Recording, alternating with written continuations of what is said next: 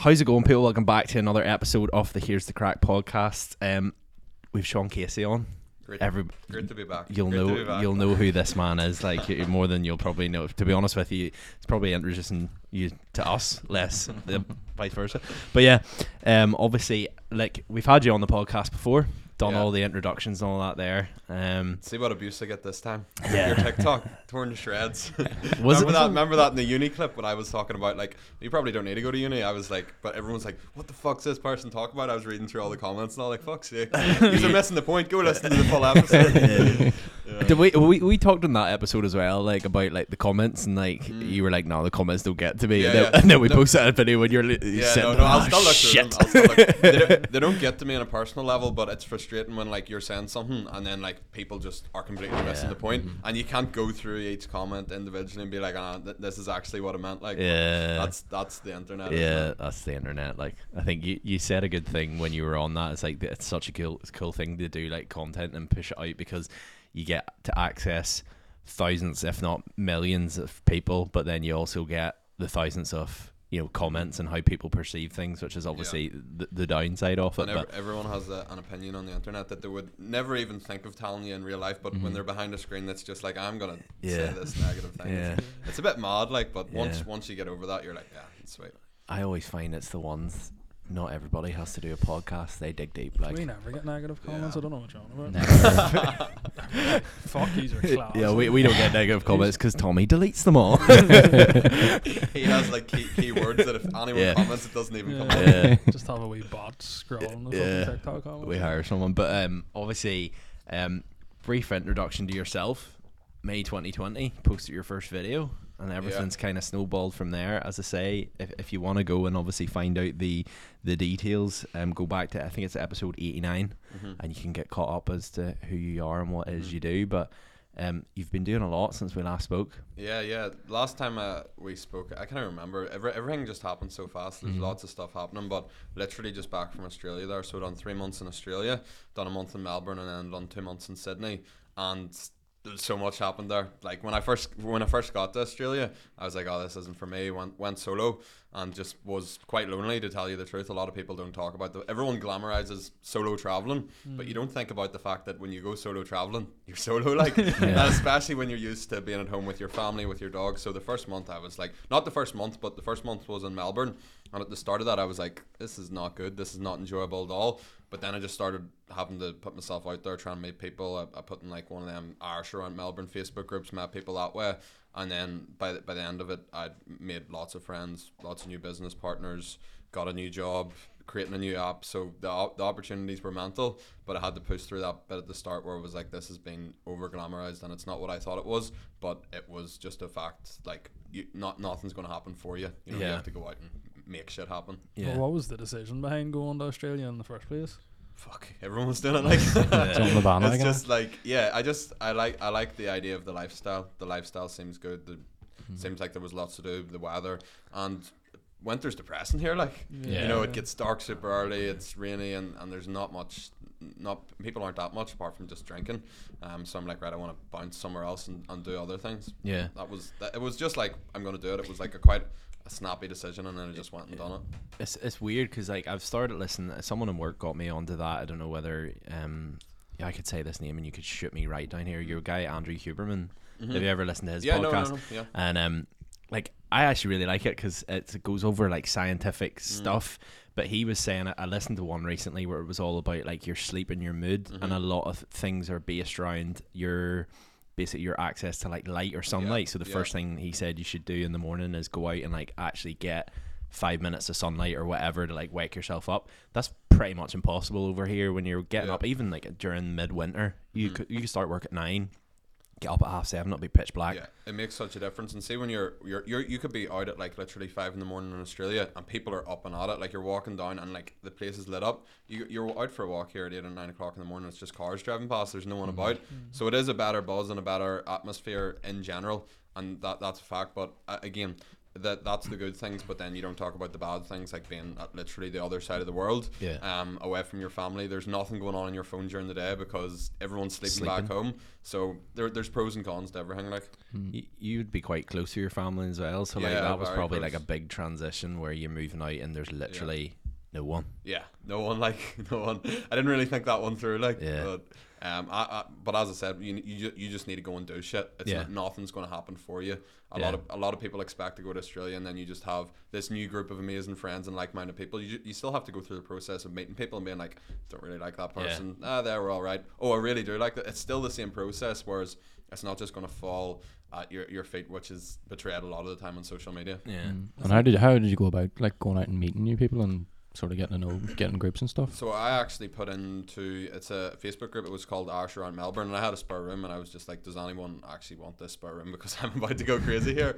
And then I met a guy, Matt, and he actually didn't want the room originally, but he was like, look, we'll meet up here and head for a walk or something. We got on really well, and then he ended up actually moving in. And then just going to things like CrossFit, there's like the ice baths in the morning and things like that. Man, we were slagging off ice baths, weren't we? In the last that's what I was actually going to say. It was the last time you were on. I think I ended the podcast by asking you a couple of things, which are like these sort of, because like your whole thing is like honest sort of like perception of the health and fitness industry, and then obviously at that time ice baths were like on the rise, that they were proper, like everybody was doing it.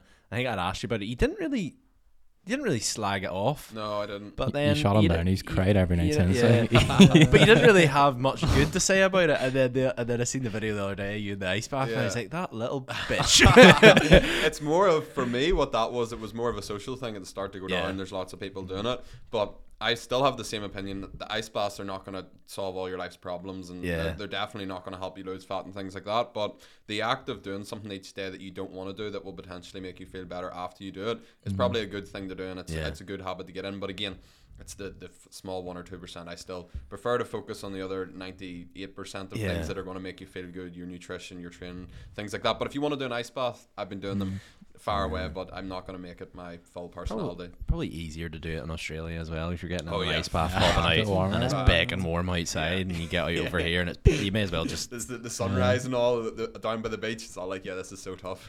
That's not the only thing you've converted on as well. Well, wasn't it exercise as well? You're always sort of based on weight training and stuff. So it was mostly weight training, but now I'm doing a bit of like CrossFit and running and things like this. I'm just I'm a new person. But we changed you. That's what it is. But all of my opinions are still basically the same. And why, like, if we're doing things for the right reasons, like if you're doing CrossFit because you think it's the best way to lose fat, or ice baths because you think it's going to do magic things, it's like, if you're doing these things for the right reasons, there's a time and a place for them. That's something I've began to realize. Obviously the downsides of leaving Northern Ireland to go to Australia was probably your family, all that their side of things, and the social side of it as well. But then, what was it like coming back from Australia? Like, you were out for 3 months. You probably built up this kind of like network of people and doing your thing, and then coming back. Was it hard to transition back as well? I think it's hard for a lot of people to transition back, but for me, I was flying back knowing full well I'm back and I can go back when I want to. I think it's hard if people's visas have run out, or they're going back to a job that they don't like, whereas for me at the minute, I'm just working a lot, so I'm doing the same thing here as I would be doing back home. So it wasn't difficult for me, but I can see why it would be difficult for other people, and it would be difficult particularly if you didn't have a good family life at home. A lot of people, unfortunately, just don't get on well with their parents or their in-laws, and they just don't live a very happy existence here for that reason. So when they go to Australia, all of this stress that they once had in their life, and this is what I was talking about in the podcast the other day, I'd never actually thought of it, they're escaping that. Like, you don't know what people's got going on behind closed doors. I feel like that's why a lot of people love moving away so much, and then when they come back, they're like, fuck, back to reality. But I'm in a very privileged and fortunate position where I do have a great family life, where I have a job that I enjoy. So for me, it's not bad, but I can understand why for some people it would not be fun coming back. No, that's fair. And like, what were some of like obviously it seems like at the minute everyone's going to fucking Australia, like but like, what are some of the misconceptions like people maybe see in social media compared to like the reality when you go over? I think a lot of it is as it seems, in terms of like, it is very good with the lifestyle and the sunrises and the beauty of the place, but it is the fact that it's not all going to fall at your fingertips in terms of making friends and having this amazing lifestyle straight away. And a lot of people feel secluded and very lonely, and you're not going to, it's not going to happen within the unless you're very lucky within the first couple of weeks. So you need to go through that transition phase of actually, like, what do you want to do if you want to make a new group of friends, right? What are you actually doing on a daily basis to go and meet new people? Just moving to Australia isn't going to get this amazing new group of friends and things like that. So I think it's maybe not even a misconception, but I think it's almost like an expectation that people have that everything will be perfect as soon as you go there, and they don't think too much about it, you know? Yeah. As well as that, like, a lot obviously appreciate now, and we'll circle around to this eventually, but like, you're now working as a creative director for the GoTo app.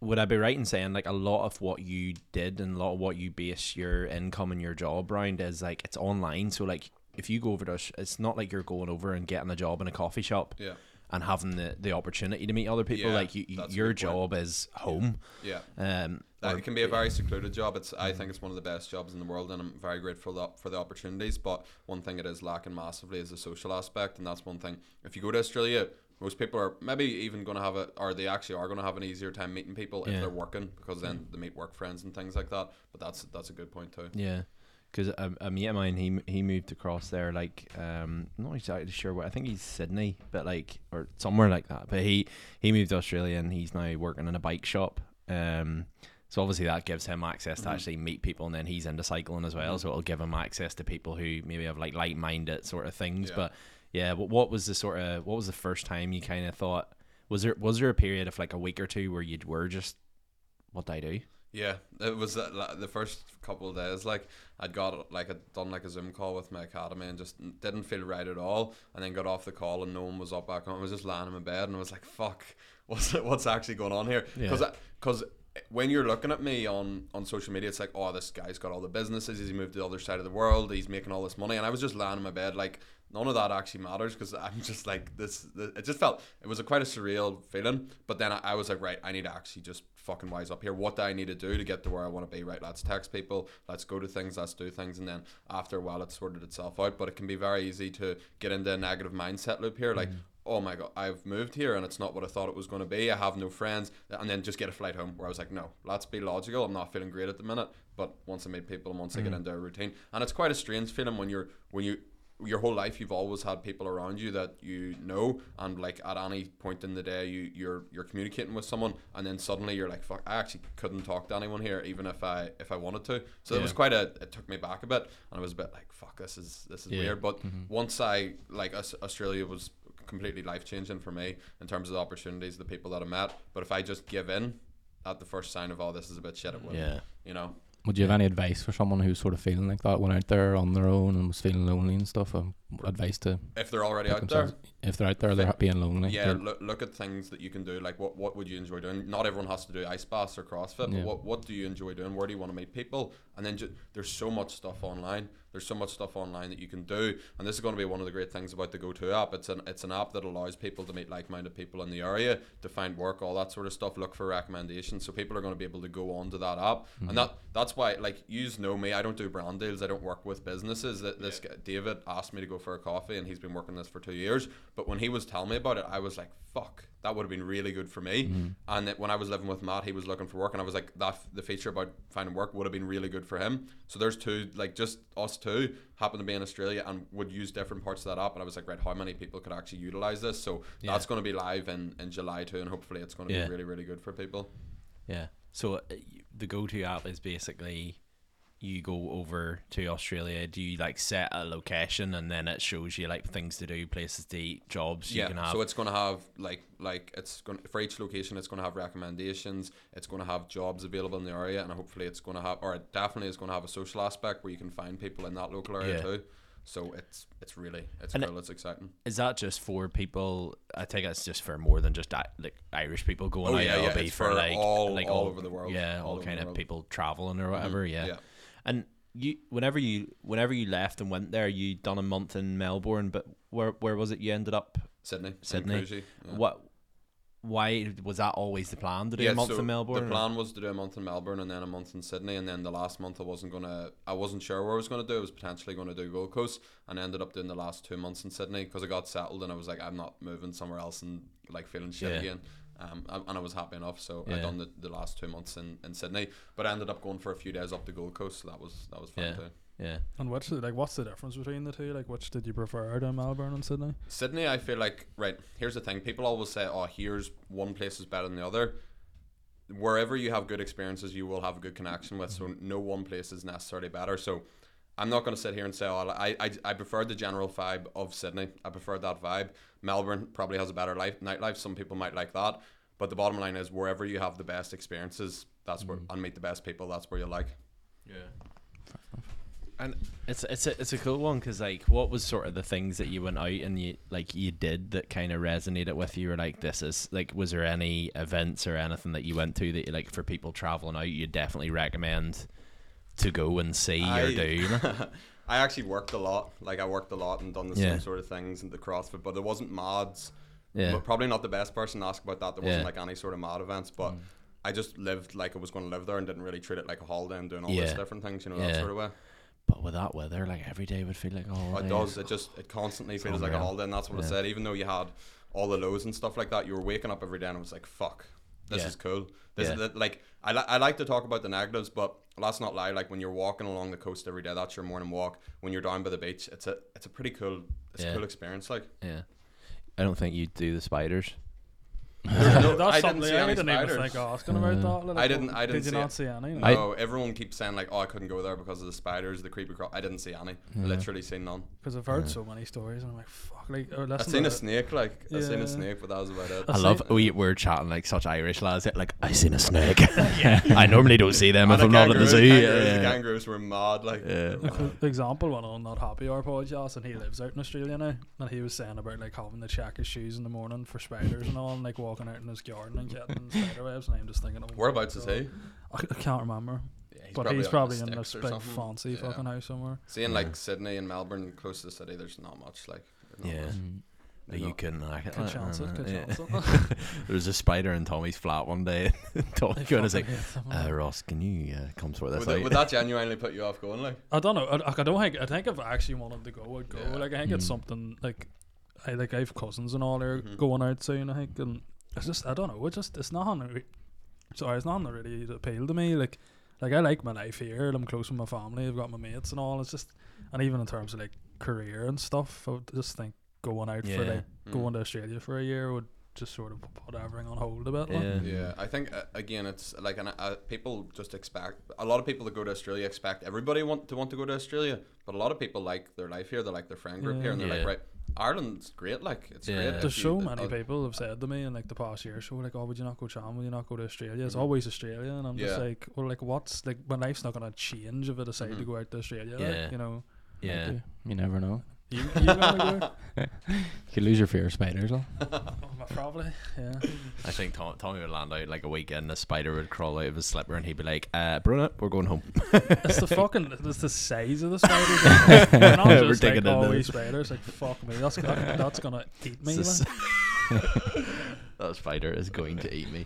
I think like traveling's always something like you just wish you could do more of. Like, I would say like you've probably been more places than we have, but you're probably still sitting thinking, I could go do more. Like, yeah, it's just, it's unlimited what you can do with travel. But the whole like solo experience and stuff like that at the start has sort of made me think, I don't want to do it. Like, at one stage it was like, I'm going to travel the world by myself, and now I'm like, nah, like, people are like routine, and that's completely fine. Not everyone need, like, I feel like you can almost feel like you're doing something wrong if that's not what you want to do. Whereas if you like your routine, you like your life, then you don't need to go solo traveling. Like, do you ever find it like hard, like, whenever you are traveling, you said there, you do a lot of work whenever you're traveling, you find it hard to stay in that mindset and not like slip into, oh, this is a holiday, vacation, I'm going to enjoy myself and forget about the work and stuff? For me, like, I find it hard to get out of the mindset of working and doing stuff all the time. Like, the first couple of months in Australia, don't get me wrong, I massively decreased my workload and just on the maintenance work, like the work that I actually had to do on a daily basis. But now the last month especially, I was just working so much to try and get everything up and running. But for me, That's one thing I actually struggle with. It's like I always want to. The opposite. I'm always thinking about, right, how can I be working? Or if I'm somewhere, like, oh, could I create content here? Like, my mind's. That's one thing with, like, almost envy people that do a 9 to 5 and do their 9 to 5 and say 5 o'clock they just switch off from work and they're not thinking about it. Whereas I'm sure you do the same even with the podcast and things like that. You're always thinking, right, oh, that would be good. It's like your mind never switches off. And that's one thing I actually big fan of PlayStation. Like a lot of people will talk about how don't play PlayStation, don't play Call of Duty. See, doing something, whether it's PlayStation, whether it's anything, where your mind just switches off. Like I was playing Warzone flat out before. I got, not flat out, but at the weekends from like Thursday to Sunday I would play it in the evenings, and I actually found it allowed me to switch off massively. It also gave me something to work towards in terms of like, I'm going to get my shit done now instead of stretching it out all day so I can go on Warzone later. But yeah, that's an interesting take, because you're so used to people being like, if you want to be successful and build businesses, don't play PlayStation, don't do this. But it's you need to have stuff that you can switch off, and that's something that I do genuinely struggle with. Do you think as well, like, in terms of you do a lot, like from an outsider looking in, you have like all these businesses, and now like you've obviously signed up to be the creative director of this app. You've also got, which we'll circle around to, and then you've also got your own app and stuff in the pipeline. Do you not ever sort of think to yourself, am I doing too much? Like, are you kind of worried?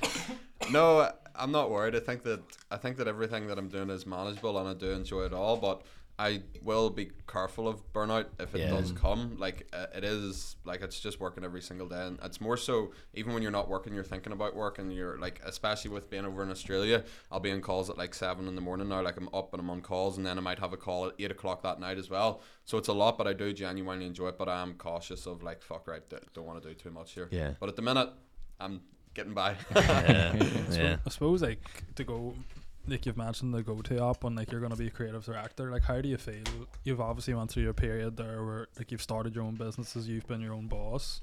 Like, how are you feeling about getting involved with something where it's like it's more of like a team effort? Like, it's, you're not the only one making the calls, if that makes sense. Really excited, because as I said, that's the one downside to my job, where it is like you're on your own and there's not much of a social aspect. I'm really looking forward to working with other people and working as part of a team. And with the GoTo, it's like, yes, there's people that are above me, but like I am head of the social media, so I'm making the decisions. This is what strategy we're going to use, and I'm working with. So it's not like I'm walking into a job and someone's telling me, here's your rules for the day, here's what you need to do. They're like, we need you to grow our social media, we need you to help us with that. Do whatever you want to make it grow. And I'm like, yeah, let's do it. So it's not like I'm walking into a job and I'm someone's bitch. It's more like I'm working as part of a team here to help them grow their socials. And since I only started with them last week, and they're up like 2,000 or 3,000 followers, and their engagement is up like 900%. All their videos are doing much better. So what I'm trying to do with the GoTo page is, they'd hired like a social media team, and their page was just a glorified travel blog. There was no personal connection, no one knew anything about the app. So I'm trying to make it raw, authentic, and bring people, like get people to have a connection, and it's working so far, so we're gonna keep it up. Do you have people like working on you, like are you managing a team or anything? Yeah, so like David is one of the owners of the business, so he's making the content. And when we have a guy, Iman, I wouldn't say anyone's working under me. He just does, like, he will make some of the graphics and do some of the editing and stuff. So I don't like to think people are working under me. I think that we're all working on different things, and then we're taking advice on board off each other. So it's more like a team, as opposed to, I'm the boss now and I'm going to tell everyone what to do. It's like, I want everyone to be comfortable with what I'm doing, the decisions that I'm making, but they know that I'm the one that's making the decisions about how the social media strategy and that. And it's it's really enjoyable. It's something completely different too compared to growing a fitness page. It's a new challenge, and it's something that's exciting. What does your day like look like? Because obviously you've got the creative director role, you've got your own businesses, and it's kind of like one of them things where, like, you know, you've just done another like academy launch, and it's like, how do you prioritize, or what does your day look like where it's like, I'm going to work on that? Do you just have to break it into chunks? Yeah, or like? So the essential task each day is replying to everyone in the Academy's messages from the previous day, replying to their Facebook posts, and making a bit of content, recording a podcast too. And then some days I'll have calls too. So I'll wake up. Everyone's like, wake up, meditate, don't go on my phone. I wake up before I've even opened my eyes, I've grabbed my phone and the screen straight in my face. I don't know if that's the best thing to do. Andrew Huberman probably wouldn't be happy with me, but I do that. I go through the Facebook group while I'm still in bed, and then I go for a walk with my dog. I would literally walk for like 2 hours and voice note everyone back, reply to their messages, and then if I have time, I'll go on to the Social Circle Instagram page and reply to inquiries there. I'll reply to people in the academy, people in the Social Circle, and all the Facebook posts. So at the minute, that's taking a good few hours per day. So that's maybe like 4 or 5 hours worth of work just between replying and then walking and doing stuff, and then making content is probably another couple hours, and then your own calls is another couple hours. So that's your day filled up. Like, I think though, when it comes to a lot of that stuff, like I know we talked about, like, and it's definitely something that I've got into recently, was like by chance that whole Andrew Huberman thing. But I also feel like there's an element of it where I like that side because it's like science based and here's the facts. Mm-hmm. It's not built like, you're not, you know, someone could go, oh, I jump in an ice bath every day because it makes me feel good. Yeah. Whereas that side of things, he's more like, you know, if you do this, this is scientifically what's proven, which will help boost this.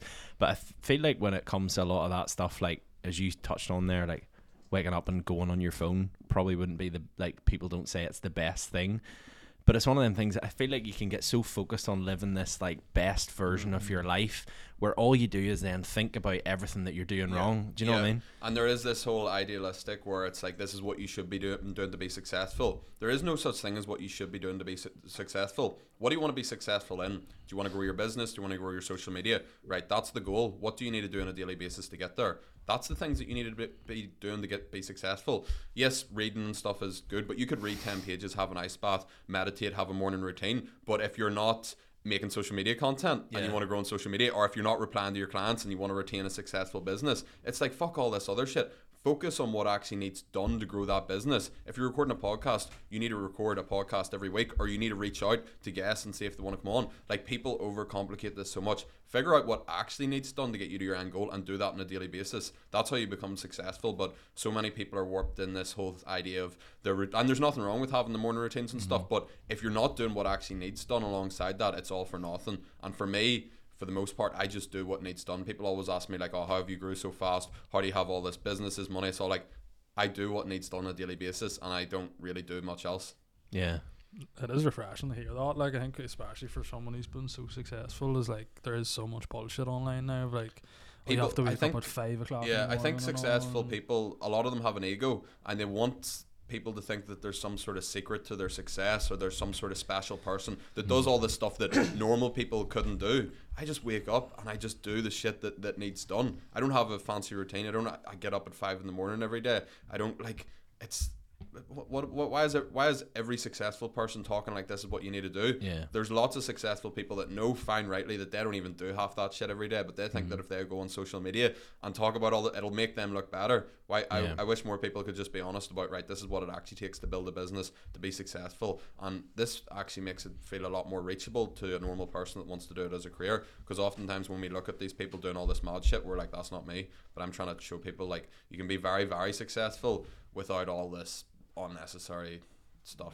Yeah, obviously you've done a lot of things on your own, like the businesses and things, but what would you say actually motivates you to do those things and day in, day out, and continue doing them?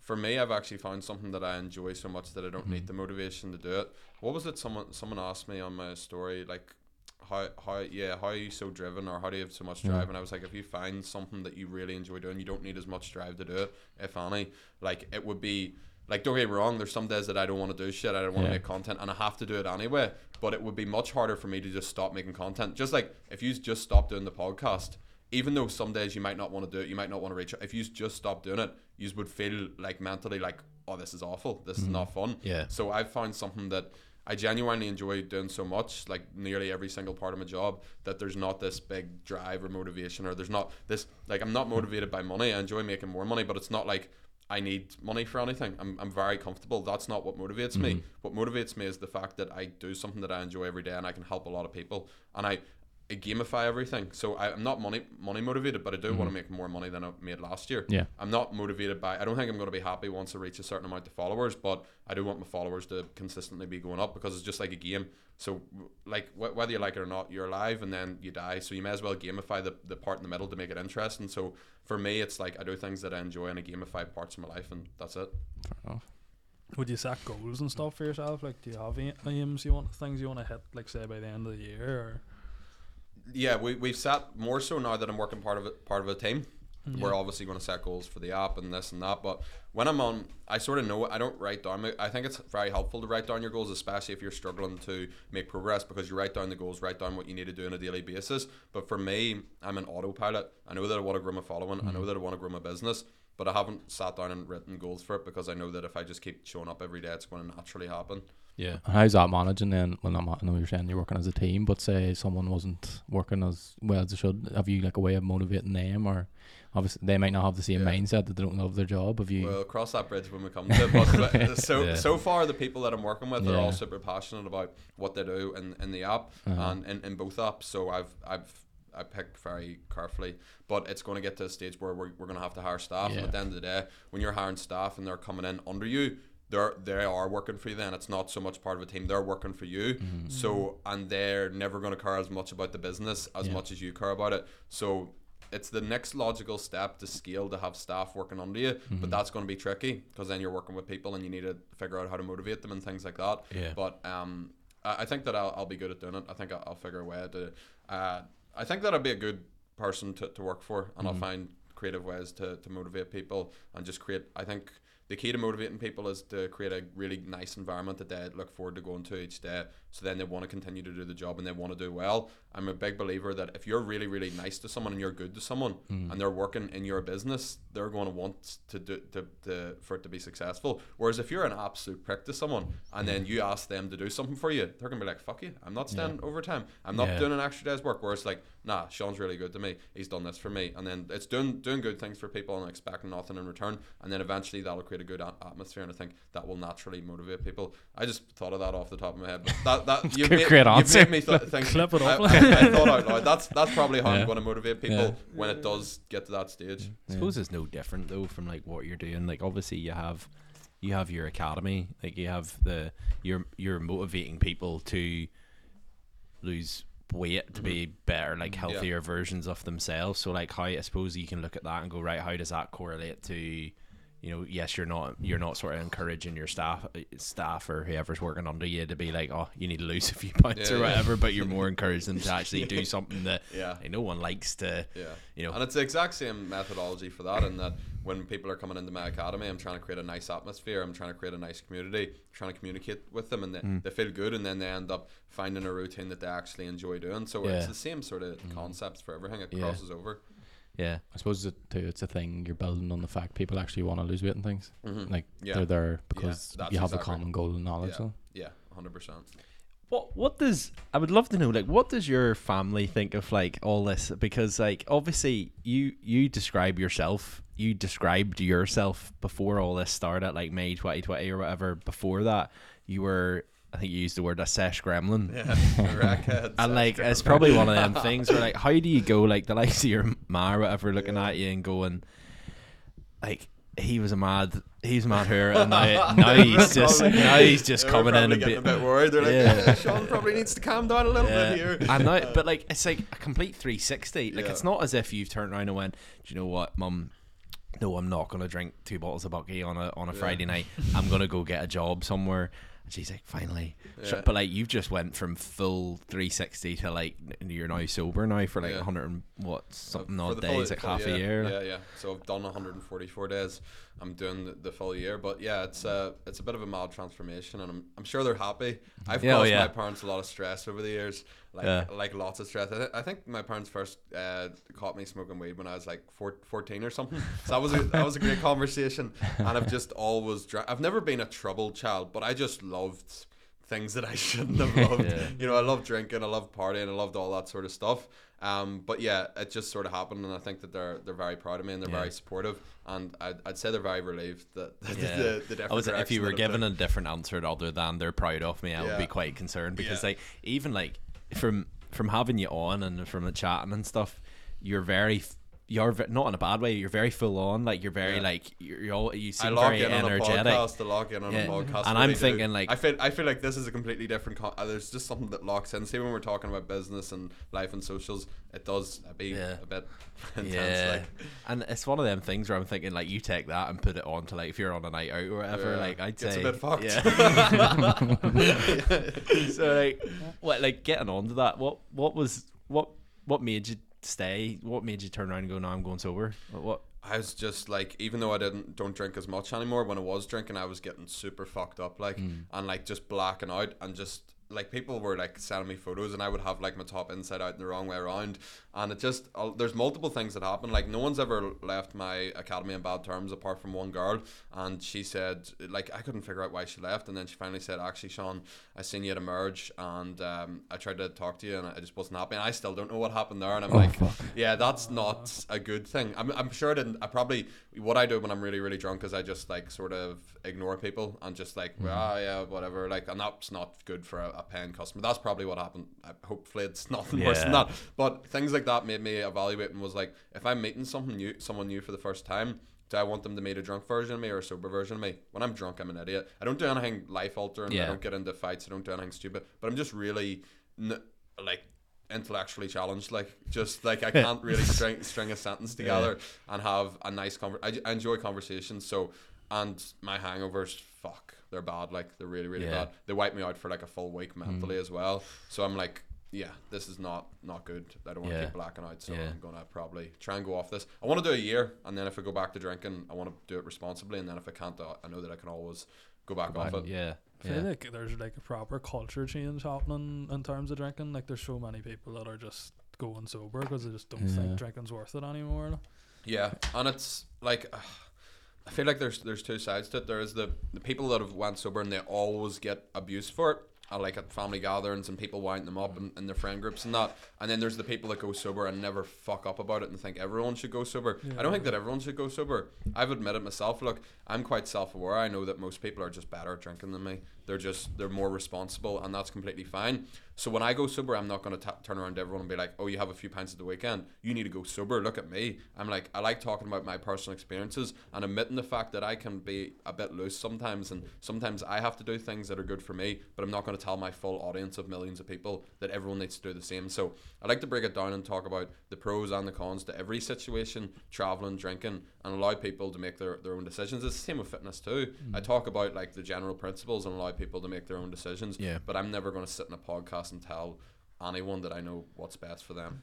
Seen a video you don't know the other day, it was really interesting. It was actually about you got like a bowl of Cocoa Pops, and you were like sort of counting out like how long it would take if you just repeatedly go to the gym and stuff, but then you fired the Cocoa Pops all over the floor and you let the dog lick it up. Does your mum not go fucking mad at you? Once I go back to drinking, like, once there was like a wooden table and I spilt water over it, and I think it like got the table damp or something, or I've made a few stains and stuff in the house making the videos, but I'm sure she's happier that I'm doing that than some of the other things. Guests come over and there's just like, what was it, paprika all over the walls or whatever. Why is your wall got paprika? As I was talking about that the last time. It was the realization that you knew I'd locked in. I was like, let's talk about smoked paprika, and you were like, oh, here we go. To be fair, I've diced it in chicken and stuff recently. It's been a good experience. For Sean. I'll wait for you to walk in the door and be like, I told you. But like the sobriety thing is an interesting one, because I feel like we were talking about this not too long ago. We went out, we went down Balmain and recorded a podcast with Stefan, and then we went out that night and kind of went to the pub and had a few pints and came back to mine, and we're sort of drinking away, and then there just got to a stage where I think you looked over and you were like, are you drinking water? And I was like, yeah. But it wasn't, you weren't saying it in a way where it was like, like, are you drinking water, you pussy? You were more like, you drinking water? And I was like, yeah, it's hardly straight vodka or whatever. But it's an interesting one, because I do feel like there is this sort of, as you get older, you kind of go, do you know what? Like, I don't want to wake up tomorrow morning hanging out in my like, you know what I mean? I don't want, and it's, I get what you're saying, like meeting people when you're out and about and maybe getting photos with people, and you have that fear the next morning where you're like, God, I literally can't remember the conversation. Like, I proper black out and don't remember anything. And I'm like, what have I actually said to people, or who has came across me? So especially with like the sort of role you're in, and like people are banning to you and your personality. Like, did that play a bigger factor? Like, you know, people talk about getting the fear the next day. I suppose in your situation it's almost 100 times worse, because you're like, fuck, like, I'm sort of trying to get people to get on and board. It's more so the fact that, say, every time I meet someone and I'm sober, it's always a really nice positive exchange. All your contents help so much. So how many times I've met people when I'm drunk when they're trying to say something nice to me, and I'm just like, Yo, fucking yo, get out of my face. Yeah. But like, what are some of the things that you've noticed, like, that people maybe they do talk about, maybe they over glamorize it, but like the positives and negatives, like staying off drink for such a long time? Like, is there a thing you start to notice over time? God, this is weird. I never knew this could happen or whatever. Because I know people go sober for like a couple of days and then they'll maybe. Yeah, like everyone's like, oh, I'm sober. I have this glow, and I'm like, it's like, you know what it is. You're just not hungover, so you're constantly not like, you know, when you're see, you still have shit days where you're like, people get this thing. You go sober, all your problems are suddenly solved. If you have a shit day, it's just like having a shit day, only you don't have a hangover on that day. You know, yeah. So like the main benefits I've noticed is just productivity. Every day is free. You don't have to base days around like, oh, I'm going to be hungover that day. If you go on a holiday, you don't base the trip around when you're going to be hungover, what nights out you're going to go to. You're free to do what you want to do every single day. It frees up so much time. And especially if you, like, this is one thing, people might be listening to this being like, I can still function in my hangovers. Well, I can't. I physically can't. I'm sorry. I can't move from bed. I can't eat food. It hurts to even breathe. So it frees up a lot of time for me. What are you drinking? Yeah, God, yeah. Fuck, my family, drinking glasses of glass. It's just shattered glass. It's fucked. But my family just gets really bad hangovers. My sisters do too. But it frees up a lot of time for me. But when you still have highs and lows. It's not like you go sober and suddenly all your problems disappear. Any problems that you have that are nothing to do with alcohol, you still have them. Like, but it's like alcohol can be a mental drain on you too. So a lot of people feel really, really shit mentally because they're drinking all the time, hungover. They get into a bad headspace. So when they stop drinking, they're in a much better headspace, and that's fair enough. But for me, it's like, yeah, I don't have hangovers. I'm not having stupid conversations with people. I don't have the fear around what I've said, what I've done. Every conversation I have with a person, I actually remember it. Mm-hmm. And for some people listening, probably like, so do I, even though I drink. I'm like, yeah, that's what I'm talking about. My personal experiences, like, I genuinely don't remember hours of my life, nights of my life. So it's nice just remembering everything and being able to do what I want on each day and not having to base days around when I'm going to be hungover. And then just the mental clarity of not having this. Like, see, when you're hungover, your mind plays tricks. And you're like, see when I'm hungover, I'm like, oh, fuck, my business is going down the drain. I'm not, like, I didn't make content today. What am I doing? Like, it just, there's none of that, which is nice. But the disadvantages are, like, it is tougher to go to things, meet people. If there's some events you need a drink, like, don't get me wrong. Like, some events, you're, like, especially when the night's based around drinking. Like, one of the first nights out I went on to was Tiesto and Evan. I don't know if you know Evan Daly. He does the content. And I'm doing the app with him. And he says, oh, we'll go to Tiesto. And I was like, I went on a couple of, like, events sober in Melbourne, festivals and things like that were nice. But I was like, right, yeah, I'll go to Tiesto. And Evan's like, I got us a bus. And I was like, grand, I'll get the bus with you.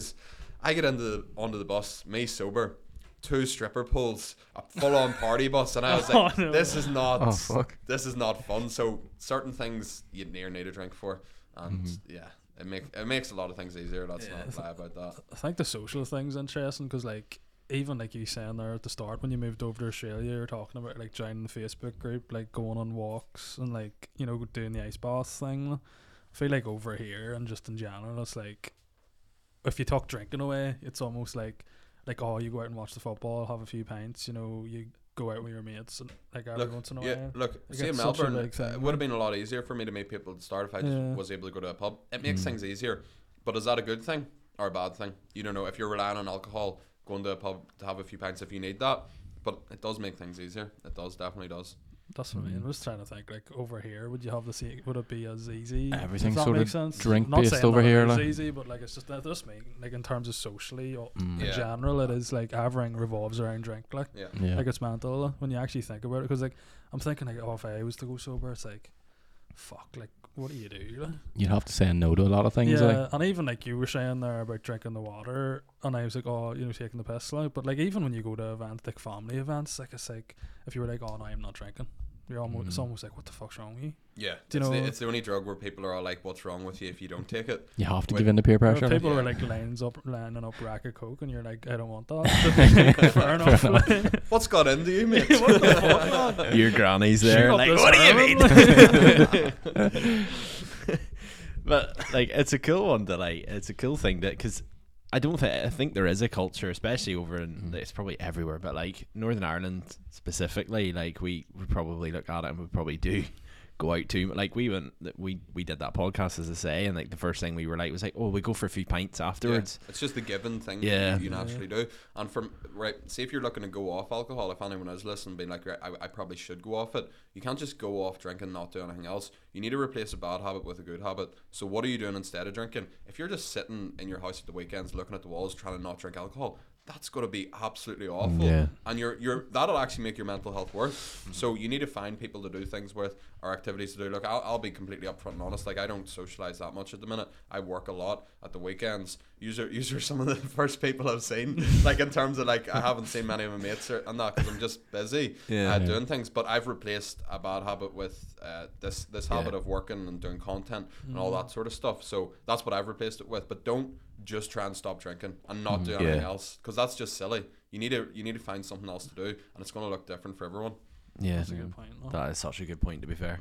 Yeah, because I was going to say, like, the likes us going out to the pub the other day, is like, said to Stefan, I was like, we'll go out for a drink or something afterwards. Like, it would be like, I don't know how anybody would react if you're like, oh, here afterwards you want to go play crazy golf. It'd be a bit like, these guys trying to take me out. What else is there? Like, what do you do? It's here. That's it. It's just bred into us as well. Like, it's just the culture. Like, it's just what we're used to. I don't think it's necessarily a bad thing. It's just what it is, if that makes sense. Yeah. You do have a point. Like, what else kind of do you? Well, that's accessible anyway. Yeah, there's lots to do. But what is a social norm thing that you can do? Like, going for pints after is just what's normal. But again, if you're looking to go out, you can still go to these things. See, if it's a few pints, you go and you can have a non-alcoholic beer, or you can have a whatever sort of drink you want. You can still go to that.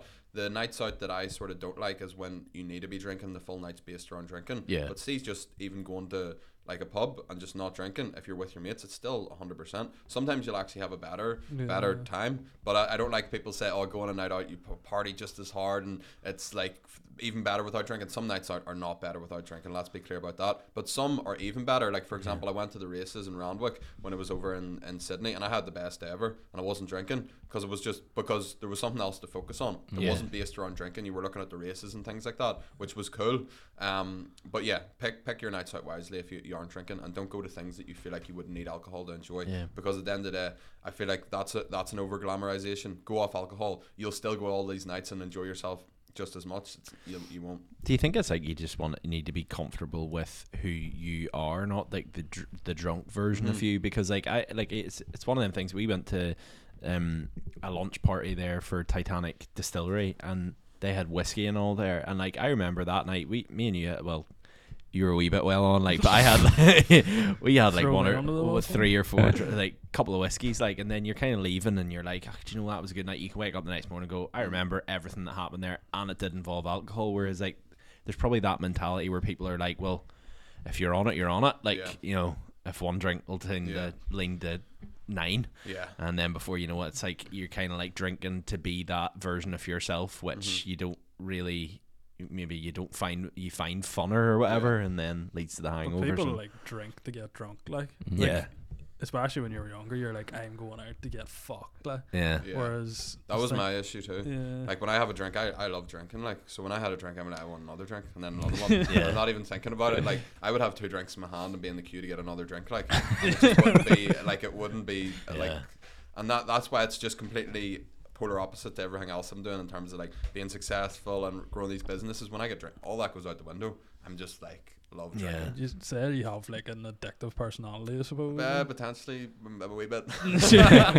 But even with the work, like, when you first started out and it was going well, were you like, oh, I want more of this? Then? Yeah. I suppose maybe that's one of the reasons why you've been so successful, like. Yeah, because at the end of the day, most people just aren't doing as much as I'm doing. And I have been lucky that I've seen quite a bit of success from the start, so that motivated me to do more and keep going. But I just do a lot, and I go all in on literally anything that I do. I'll go all in on it. Yeah.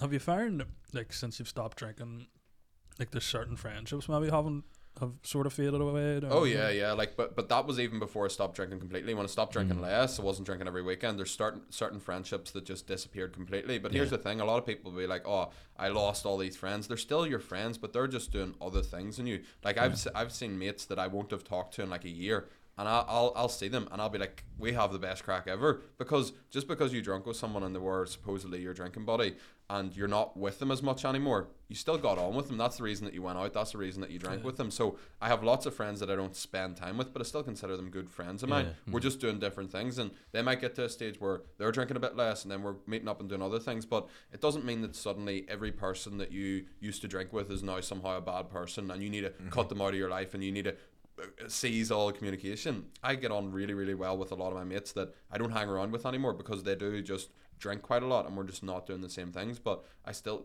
you have the crack with them, like. Yeah And like do you look at your, everything's kind of happened in such quick succession. Like I would say, like as you say, like you posted your first video in May 2020 and now it's what, it's May 2023. So I say 2024 there, 2023. So it's 3 years, isn't, like, it's a long time for some, but like, do you look at things now and be like, this is strange, this is weird how everything's kind of, you've got your businesses but also like your lifestyle and all have changed, like, do you know what I mean? Do you ever look at that sometimes and go, this is very weird? No, it is it's hard to process sometimes. Like it is completely hard to process. That it's as simple as that. It's not like, it's not normal. It's definitely not normal. I think you'll always be doing that. Like, do you think there'll ever come a point in your life where you're like, I want to sort of wind down, maybe get a job or something and take a back seat sort of thing? Like, I want to build businesses that eventually will not rely on me, have maybe property and stuff in the background where I could take a step back. If I want to have the option to do that, but I don't think I'll want to. I'll maybe want to go through peaks and troughs, that's the right words, isn't it? Where you work a lot and then you relax for a bit. You work a lot and you relax for a bit. I can't go constant. I can't do this 24/7. I'll burn out completely, and it will get to a stage where I'm not enjoying it. But I can go through periods of working quite hard and doing a lot. But I will. Within the next 5 years, 10 years, I will have businesses that will be completely scaled and won't even need me to run. But I'll still want to run them. But I'll have the option to step back and get other people to do things if needs be, and everything will run just as well. I think the thing is as well, kind of that self-awareness side of things where you do know you've done very, very well. And I think there's that side of things over here maybe especially, is that people sort of see people who've done well for themselves, maybe a bit of success and stuff, and they're maybe have nice cars or whatever, and they're a bit like, oh, they're rubbing it in people's faces. But like, have you kind of accepted the fact that, you know, things are going well and like you do have the right to like enjoy yourself? Like I'd seen you put up, was it you'd flew first class somewhere, like things like that. Are you still are you hesitant to post stuff like that, or is it kind of just more like, do you know what, no, I've worked for it? Like, you have worked for it. I think there's a happy medium. There's a lot of people struggling with money at the minute, and me constantly putting up how much money I have or what I'm, but I think the odd time you worked hard for something and you don't want to be hiding it from people. I don't want to be thinking I need to hide the fact that I was on a first class flight. Oh, what if people find out? I'd rather just put up a story, and it can be a tax deductible expense then. That might be part of the reason I've done that. But things like that, you be smart about them. HMRC, you're listed like shit.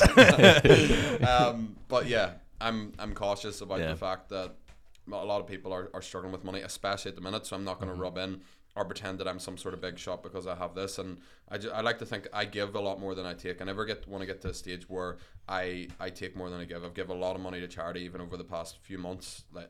I make big donations all the time, and that's something that I'll continue to do, and I post about that the odd time too, because I think if you're doing something good, it's good to spread that positivity too, but more often than not I don't even post about that.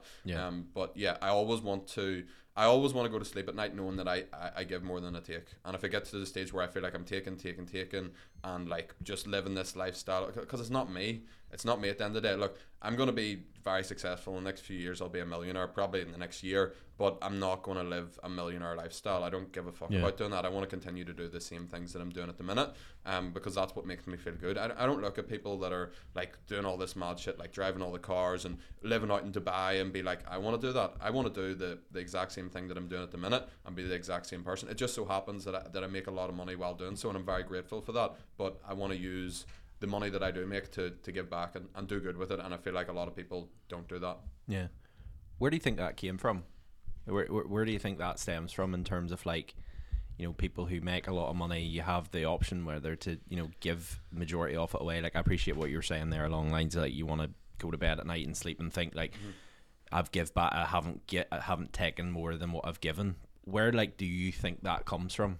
Because obviously this has came on the past 3 years. It's very new. Like, have you always had that? I think everything that you are stems from your childhood, the way you were brought up, different things like that, different experiences that you had, different friends. And I've always wanted to try and make other people feel good, and I've always wanted to be quite a down to earth person. I've never been like super egotistical or really cocky or anything like that in anything that I've done. I'm confident about what I do, and I know that I'm successful in that, but I never liked the idea of having this massive ego or thinking that I'm better than other people, because I just don't. I don't know. It's just the way I'm wired. Just the way I'm wired.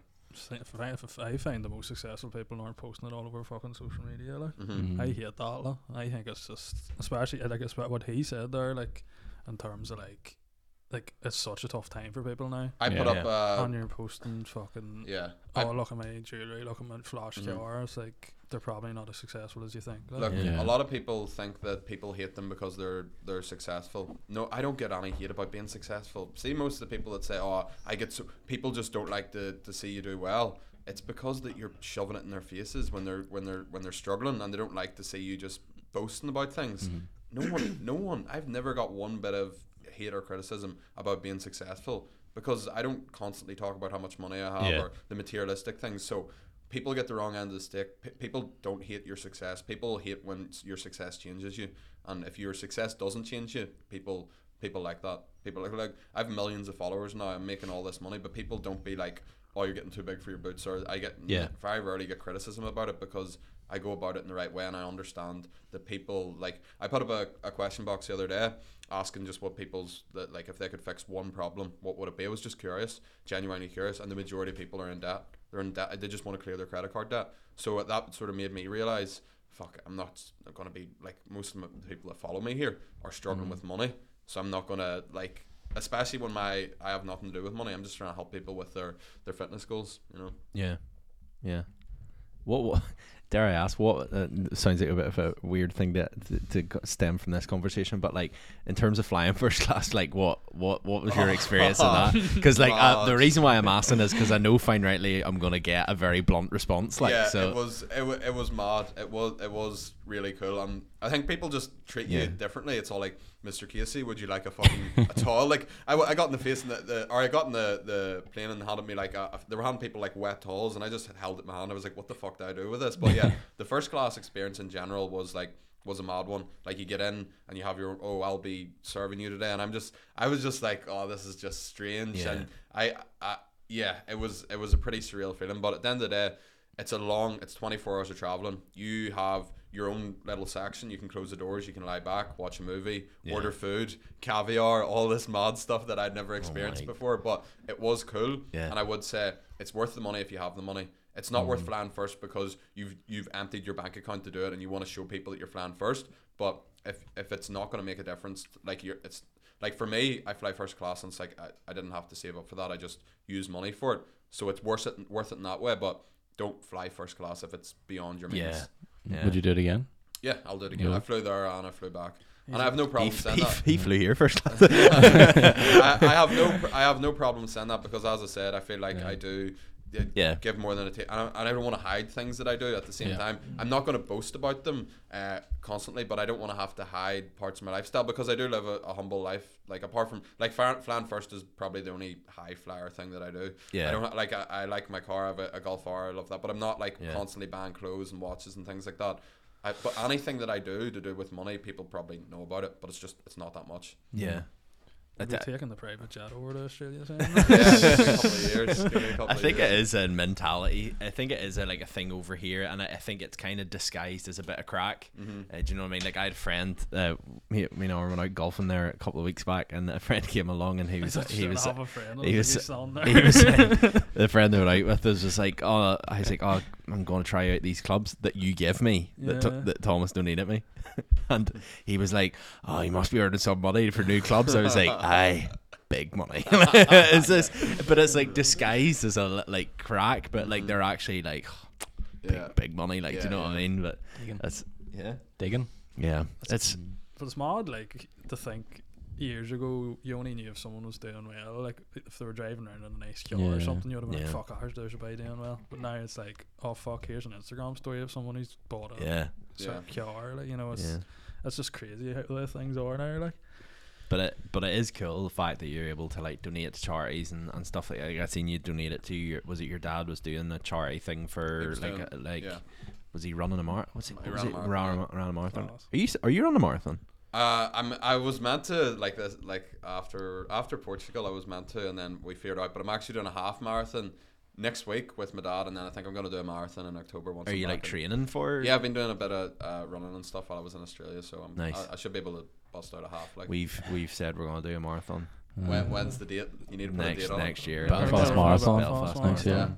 A lot of work to do. It seems like a quite fun thing. Not like, obviously it's torture, but the full build up to it will be a very rewarding thing. Yeah. And I know a lot of people that do it with like a group of friends, like 3 or 4 of them. Yeah. And it's just I think it's a great thing to do. I think it's just more like we've actually came. I think it must be an age thing, where like we've just been like I said to you the other day. You talk as if we're like 50. No, but it must be. No, but it must be an age thing. Like because like I said the quarter life crisis. I said. Tommy, like a couple of weeks ago, I think I was like, you know what, if we're doing this marathon thing, we need to commit. Like we can't be drinking. We need to, we need to not go down. Like if we're going in, we're going all in. This is you telling me to stop drinking. Yeah, and I couldn't imagine saying that to you like a year or 2 ago. I think you'd have been like, are you mad? Like no. What would we do? I think it'd be good to do it. Like, I'm getting married next year, so it's an excuse to get in shape. Or. Yeah, exactly. Need to do it. Like to get in shape. Or. Yeah. We'll circle around then to you are building, as well as being a creative director off an app, you're dabbling into the app world, you're creating your own app. Let's get into that because I'm very interested to hear about this. So obviously you have your sites like your Sean Casey Academy and stuff. So what is the app? Like what? The app is just going to be like, it's exactly what I have at the minute, only it's going to be a lot more user friendly. Whereas what I have at the minute is like, it's set up on a place like a web. Do you ever heard of Kajabi? Yeah. Where you host like courses. So it's like a course website, but I have my academy through there. So when people join, they get like a welcome pack and then they work through the videos. Whereas I want people to download an app and fill in some questions and it just gives them their plan exactly. Like I want it to be a lot more user friendly. And I also want it to be mainstream. I want to get to a stage where this is something like Slimming World or Weight Watchers, which you literally need your own app for, because I want good information to be mainstream and I want to be user friendly. And I think that there's huge potential to help a lot of people. So I was like, fuck it, I'm just going to make an app here. Yeah. And I wasn't going to, because I was like, oh, what I have at the minute's fine. And then I was like, I'm wasting my the opportunity that I have with the amount of people that want to be coached by me, that want to join my server. Like I done a launch recently and it sold out in like half an hour. I'm like, there's thousands of people that want to work with me that literally can't. So let's scale this. How long can you keep that up for though? Like you're sort of saying, I said earlier on the podcast about like, oh, so much of your time spent replying to people during the day. Like, surely it'll get to the stage where like there's not enough hours in the day to be keeping. Yeah, but that's why with the app it'll be like we're going to have a team in, and we're going to hire dietitians, nutritionists and things like that, and people that can do as good of a job as me replying to people and stuff like that. But it's still, people are still going to have access to me and Zoom calls and things like that. But yeah, we're going to need a team to scale further. Is that scary as well? Because like obviously people are buying into you, so like you need to almost hire people that are like an extension of yourself. There's so much nuance that's going to come into hiring people. Like you can't just hire someone because they've got a qualification, because everyone has a different approach to fitness. And even just with my empathetic approach, I don't want to be hiring someone that's the most qualified in the world but it's going to shout at someone because they didn't lose weight in a given week, or is going to be really strict, because I get the best results by having empathy and understanding for people's circumstances and knowing that there's lots of different nuances to it, and then giving them a plan that fits them. I don't care how many qualifications you have if you're not aligned with me, so it's going to be tricky to find people that are. I suppose it'd be good too, because you are sort of specialised, like bringing people in to actually specialise into certain things that you may not like be fully have good expertise in, and give people more option of what they need to get like. 100% like. Will it be something that you're... Obviously, your name will go to it, but obviously you've got the Sean Casey Academy, and obviously you do the Social Circle as well, which kind of isn't related to your name. But then that's the thing when you're going into these ventures where you're employing other people to do work that people, if you called it like the Sean Casey app or whatever, then it's like people come expecting you, and when they don't, like, is that all the things that you have to juggle now. Yeah, well, at the end of the day, I'm still going to be the face of it. Me and Evan Daly are going to be the face of it. It's not going to be called the Sean Casey Academy. Yeah. I'll keep the name off podcast. We have a rough name, but people buy the domain names and stuff and be complete pricks by the Instagram handles and try and sell them to you. But we have a rough name at the minute. But us off to the podcast. These are the concept we do. But yeah, straight on GoDaddy. Shay, get on it. Honestly, just take the trust us. We probably wouldn't be able to afford the domain. Go on ahead. What were you saying? I can't remember what the question was now. I think it was more along the lines of like you'd said there. You haven't said the name or whatever, basing it around you. So it's still going to be like I'll be like the head coach in it, but it needs to be scalable so that other people can do my role, and because we want to work with thousands of people, so they're still going to have access to me, but it maybe just won't be like the one-on-one messaging support that they currently have. They'll be like times and places and Zoom calls and things like that, and we'll do in-person events, but at the start it still will be just as much access. But then as we scale to tens of thousands of people, that's when we're going to need to be like, right, what way are we managing this? But it's all fun. It's an a challenge, like, because at the minute, like, I love what I do, but I'm like, this is not like, it's not a super hard challenge. I know that I'm going to sell out every single launch. I know this amount of people that I get in. Right, I need new things that are actually hard to do, that are going to challenge me, and that's what I'm looking forward to. Yeah. Whenever you come up with an idea like this, who's like the first person you go to like say vent it or like get it on paper or something? Like it depends. Like Social Circle, I was like, oh, that'd be a good idea, and usually the first people I'll ask is the audience. So I'll put up on Instagram, I'll put up a poll, and if I get enough votes in the poll, I'm like, right, I'm going to do this. So I think about things just enough, but not too much. So as soon as I know that this is going to work, like for the Social Circle, as soon as I knew it was going to work, I just done it straight away. Yeah, because say that's difficult for a lot of people. They probably need affirmation from other people, like they bring their idea up and talk to people about it and stuff before they actually commit to it. For me, I'm quite sure of myself, but for the app I was like, right, I want to bring Evan on board, and we had meetings and trying to figure out deals and how it would work, but I talked to him and brought him on board. But the things that I've done previously is I've asked my audience, and then I've just went and done it, and it's worked. Yeah, sick. It's very interesting to hear about all this, because it's like it's cool to watch a journey, because obviously we had you on like a year and a bit ago, and it was kind of like you didn't go to Australia. You're just constantly like, even at that stage when you were with us, but in like episode 84 or whatever, we were like what more could he do? And then you come back and go, oh, I've done this. Yeah. So like I'm actually really, which leads me on to my next question, like app, everything along lines out there. What else? Like what else can you do you think you can achieve? Like I'd love to, and that's not me saying like I don't think you can go any further, because you know, I'm not saying you can't go any further than an app or whatever, but like what else is in your sort of headspace? I feel like I've done so many different things. The app is something that I want to put a lot of my time and energy into, because we can grow this to literally, as I said, tens of thousands of people. Mm-hmm. But then after that, it'll just be doing events, speaking, teaching other people how to do the exact same thing that I've done with business. Like, the opportunities are endless. I'm already doing that with Social Circle, but I'll probably get to a stage where I'll do it specifically for business, helping people grow their businesses, going into businesses like I'm doing with GoTo, and helping them scale through social media, and then taking equity. You take 5-10% equity, or depending on how much your involvement, up to 20-30% equity of a few different companies that make millions. Then it's a pretty nice earner, like, you know. So I've already proved that I can do it, and I will have testimonials here. I might need to get on LinkedIn. I've made a LinkedIn profile now, so nice. I'll need to be going to the professional world, but I'm 100% sure, like, everything's going to be successful. It's just, there's not really any doubt in my mind. I know that everything's going to be successful. I know that I will work with more businesses, help them grow, scale through socials. I'll take equity, and I'll just keep doing what I'm doing. It's simple. Easy.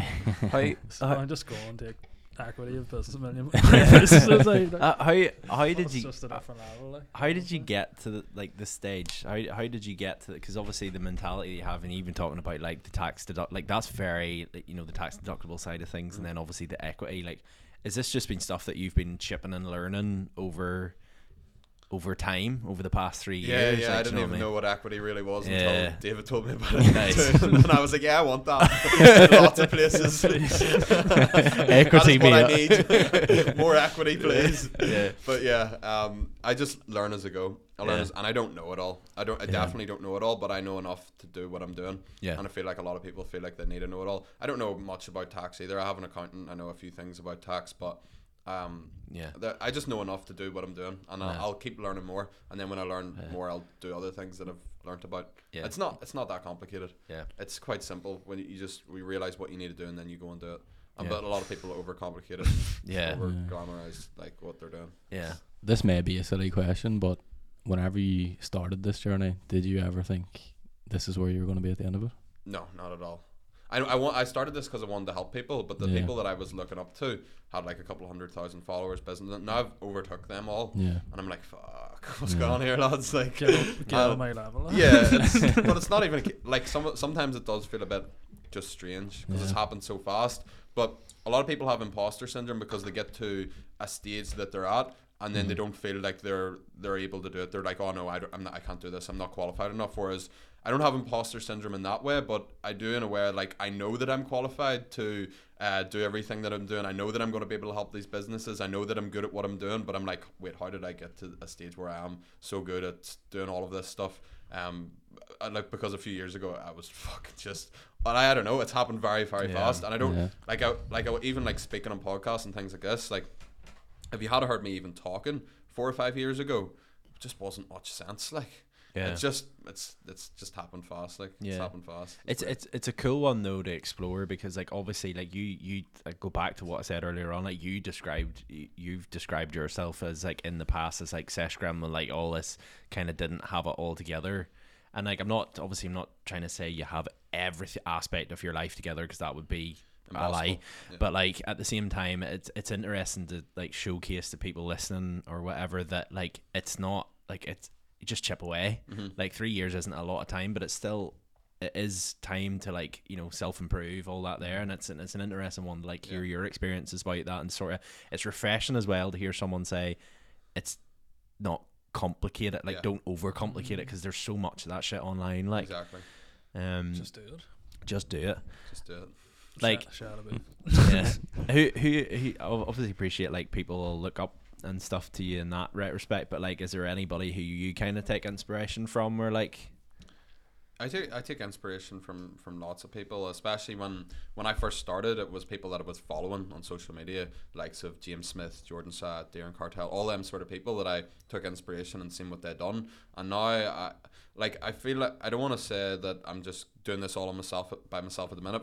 From a business standpoint, I don't like worship anyone. Like a lot of people are like, oh, Gary Vee or this business, but whereas like I enjoy, like for example, Stephen Bartlett's podcast, different people, but I don't idolize or look up to anything, because I'm going in a completely different direction from everyone. Mostly I'm doing different things, and I'm not trying to, like I don't have a business mentor or anything like that at the minute, but I'm doing the shit that needs done on a daily basis. That's it. But I'm not looking up to anyone at the minute. But there's lots of people that have helped me get to where I am now. A lot of people, even the likes of like Tony McAlevey, he's sort of a local PT. He was my online PT. He helped me build my business at the start. But at the minute, I'm not like, oh, I need to be like that person. I'm just trying to be like myself. Yeah. It's a good answer. Very good answer. Yeah. It's been an hour and 12 minutes. Has it? It's fucking flown in. Yeah, it's flown in. We've talked about everything from sobriety to app building to everything. And you just keep coming back and like blowing us away. To be honest with you, like it's an interesting one. We need to get our finger out. But you're coming back in here like, oh, he's got new cameras. The next 3 years, but he's still in the same studio. I actually sort of like this place. I do. It's nice. It's very open and natural light and all that. There's Andrew Huberman would be. I actually prefer this. More of a like a natural setup. Sometimes I get in a studio and it's too like studio-y. This is more relaxed. It's like commercial. Stephen Bartlett's nothing on us. Exactly. You'll come back and we'll maybe have like one more tripod there. Hey, last fair play, but Sean, we're man dead here.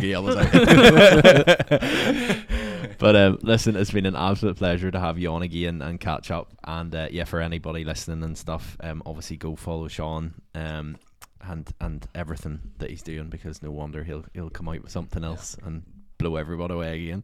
Thank you very much. I appreciate it. All the best.